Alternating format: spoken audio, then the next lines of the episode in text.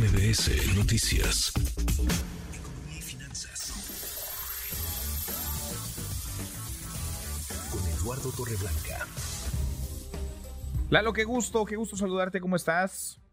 Igualmente, Manuel, gusto en saludarte, poder saludar al público que nos escucha. Buenas tardes. Muy buenas tardes, lo hemos platicado, Lalo. Va a cerrar mejor este 2023 de lo que muchos eh, pronosticaban. Va a ser un buen cierre en materia económica. ¿Qué factores, Lalo, ves? ¿Qué factores han influido para que la economía mexicana esté cerrando a un buen ritmo este, este año que está por concluir?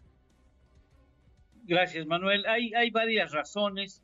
Una de ellas está en las remesas, porque finalmente son ingresos a la economía que apuntalan el poder de compra de las 5 millones de familias que se estima reciben remesas a, ritmos superiores de los 60 mil millones de dólares anuales. Para que tengamos una idea, esta cantidad de dinero que llega de Estados Unidos casi en su totalidad es más de dos veces el presupuesto para los adultos mayores, ¿eh?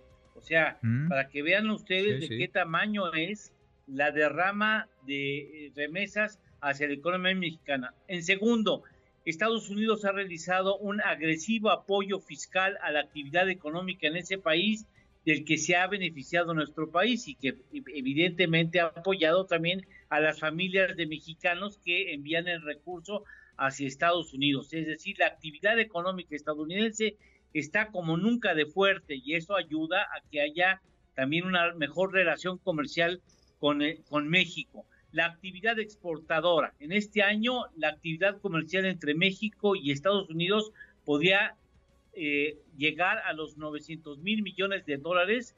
Tan solo en el sector automotriz viene con crecimiento de la exportación mexicana por 22, 22% es una, es una derrama también muy fuerte, porque ese ingreso, esa compra finalmente es un dinero que llega también a la economía mexicana. Después hay una fuerte construcción de obra civil en este año, particularmente en el segundo semestre. Está Dos Bocas, está el canal que conecta al Golfo con el Pacífico, está el aeropuerto de Tulum, está el tren Maya, todas obras de ingeniería civil que han crecido, escuche usted, a ritmos de 105%, es decir, el gobierno no había invertido en obra civil tan fuerte nunca en los cinco años anteriores como ahora lo está haciendo y eso evidentemente genera empleo, genera derrama y eso activa la actividad económica. Es difícil que la economía termine este año con un crecimiento de 4%, pero sí es factible que crezca a ritmos de 3.5%.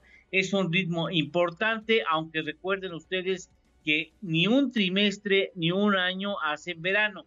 Es decir, si queremos salir de los problemas económicos y los pendientes que tenemos, tenemos que crecer a ritmos superiores del 5% durante al menos una década. Ese es el verdadero reto que tiene nuestro país. Ese es el reto, el reto económico para 2023. Lalo, postre, para 2024, perdón, postre.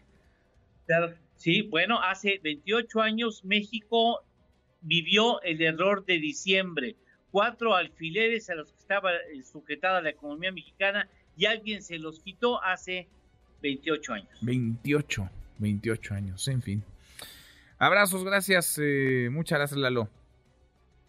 Gracias a ti, Manuel. Buenas tardes, buen provecho. Muy buenas tardes, es Eduardo Torreblanca. Redes sociales para que siga en contacto: Twitter, Facebook y TikTok. M. López San Martín.